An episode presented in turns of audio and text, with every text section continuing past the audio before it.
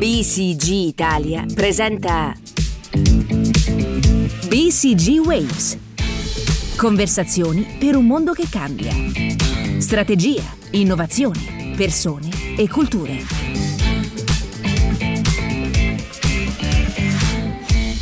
BCG Waves, nuovo episodio dei podcast di Boston Consulting Group. Sono Carlo Cerutti, Marketing Content Specialist di Boston Consulting Group e ho il piacere di avere con me in studio Ugo Cotorneo, Managing Director e Partner per BCG. Ben ritrovato, grazie per essere con noi Ugo. Grazie, ben ritrovato. Ecco, Ugo dirige l'attività di BCG nel settore bancario e dell'intermediazione finanziaria in Italia, Grecia, Turchia e Israele ed è qui con noi per parlare proprio di banche. Recentemente Boston Consulting Group ha pubblicato un interessante report, il Global Retail Banking edizione 2021, che quest'anno è titolato The Front to Back Digital Retail Bank, cioè la banca digitale da cima a fondo. Ugo, questo è un tema molto interessante che andremo a esplorare in questo podcast, ma prima ti chiedo che cosa è cambiato per le banche in questo anno e mezzo quasi di pandemia.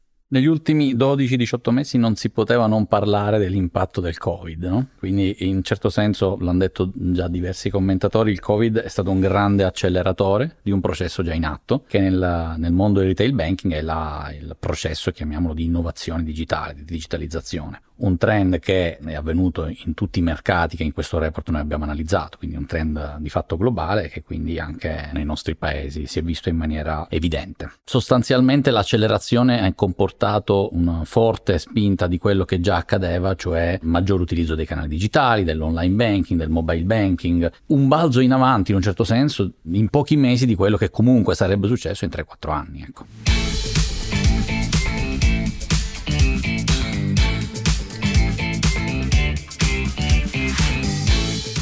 Ecco, nel report si parla di come la pandemia abbia stravolto soprattutto il rapporto con la filiale tra i vari canali della banca, specialmente per i più giovani.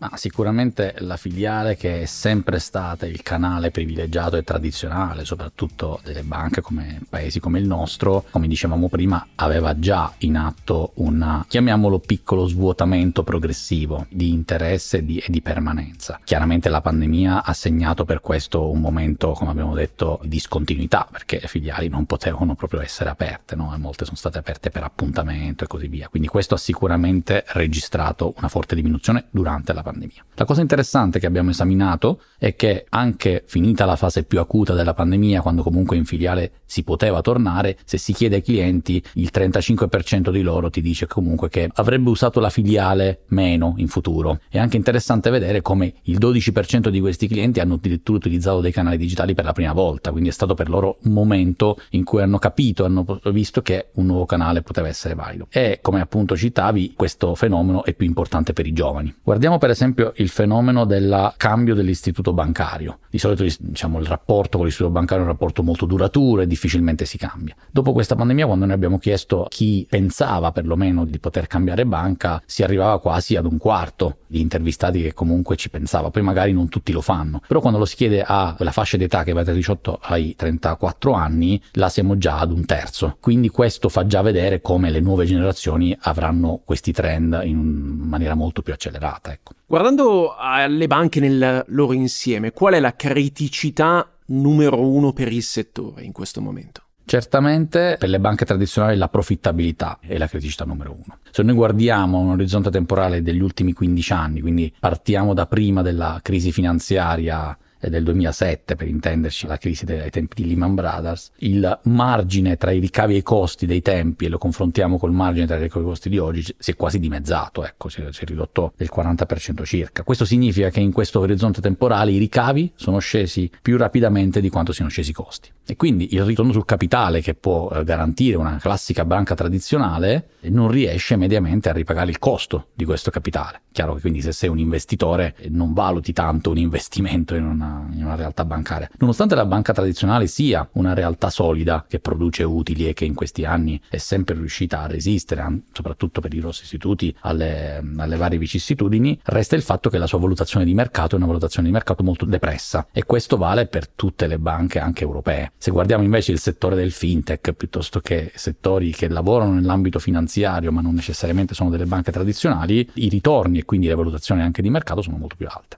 Quindi, ricapitolando, delle filiali che si svuotano, dei ricavi stagnanti o addirittura in contrazione, dei margini che si assottigliano, come si fa a generare valore per una banca? Noi consideriamo tre principali cose da guardare. La prima è quello che chiamiamo la digitalizzazione di tutto il processo, che appunto in questo report viene chiamato dal front al back. La seconda è sicuramente un utilizzo dei dati, di quello che si chiama Advanced Data Analytics, molto più pervasivo e professionale di quanto non sia fatto oggi. E la terza è sicuramente accrescere, espandere le proprie capabilities, le proprie competenze, i propri skill, cioè il capitale umano e non solo, anche accrescere le partnership, fare M&A. Su questi punti che citavi è tornato anche Andrea Enria, che è il presidente della vigilanza bancaria europea, della Banca Centrale Europea. La BCE ha un podcast e proprio in uno di questi podcast intervistato Enria è tornato sul punto della profittabilità legata alla digitalizzazione. Sentiamo. Uh, per essere profittevoli, le banche devono concentrarsi sul contenimento dei costi e investire in digitalizzazione. Devono inoltre orientare la propria strategia su ciò che già fanno bene. Noi, come regolatori, abbiamo il compito di metterli sotto pressione affinché ciò avvenga.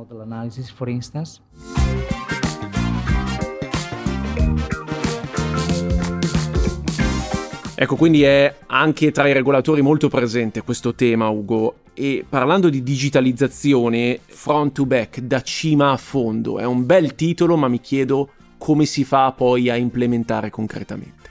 Allora, si parla di front to back perché bisogna partire dai bisogni dei clienti di oggi, ma anche da quei bisogni che oggi non sono soddisfatti dalle offerte tradizionali, no? E questo è il punto principale. Da lì poi teniamo conto che una qualsiasi azienda, compresa l'industria bancaria, fa una serie di altre attività per poi soddisfare questi bisogni dei clienti, interagire con loro, negoziare, effettuare delle vendite, ma anche poi fare dei controlli, gestire il rischio, eh, gestire dei sistemi operativi e tutto questo è back, viene chiamato back office, viene chiamato tecnologia. Ecco, se non si cambia tutto il processo dall'interazione del cliente fino anche alle singole attività di controllo piuttosto che di back office che vengono spesso fatte con mezzi ancora un po' manuali, un po' vecchi, non si riesce effettivamente a fornire eh, un'esperienza al cliente che sia veramente veloce, efficace, personalizzata come il cliente oggi si aspetta, non solo dal business bancario ma da tutte le altre interazioni o bisogni che ha anche con le altre industrie. I clienti al centro, dunque, quali modalità di ingaggio del cliente domineranno o diventeranno predominanti in futuro?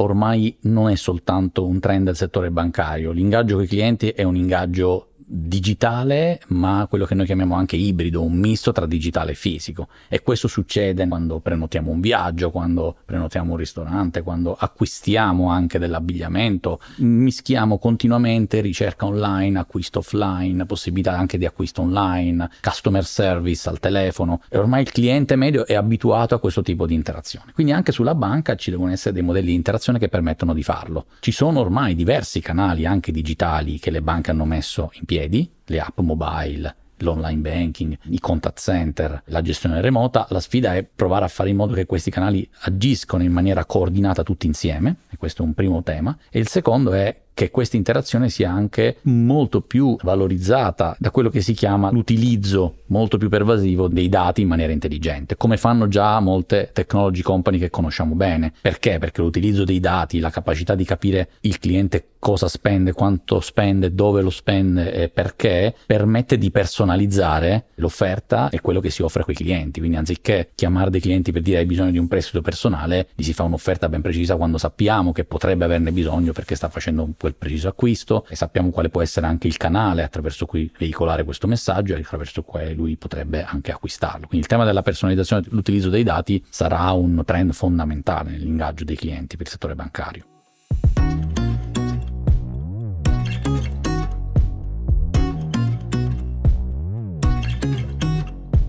Questi trend, questi scenari sono affascinanti, il futuro nel presente per le banche è quanto mai incerto e quindi immediatamente adesso le banche, Ugo, quali azioni concrete devono compiere? Sicuramente devono dotarsi di nuove capabilities, come si dice in inglese, di nuove competenze e imparare anche di nuovi modi di lavorare, che spesso si imparano da quello che sta nel settore delle fintech. No? E nuove capabilities perché fare banca oggi aggiunge a quello che tradizionalmente è sempre stato fare banca, cioè avere competenze di prodotto, avere competenze finanziarie, avere competenze di regolamentazione, anche avere molte più competenze appunto di digitale, tecniche di engineering, di data analytics, come dicevamo. Quindi dotarsi di queste competenze è una cosa che le banche devono mettere in campo da subito e alcune lo stanno già facendo in maniera più accelerata di altre. Queste competenze dovranno, questi nuovi profili dovranno poi lavorare in una maniera diversa, in una maniera che si chiama più agile, appunto, più interfunzionale, in cui non si lavora per silos, ma si lavora come appunto lavorano delle, delle start-up, una mentalità molto più agile e quindi nuovi modi di lavorare. E terza cosa ancora importante è fare in modo di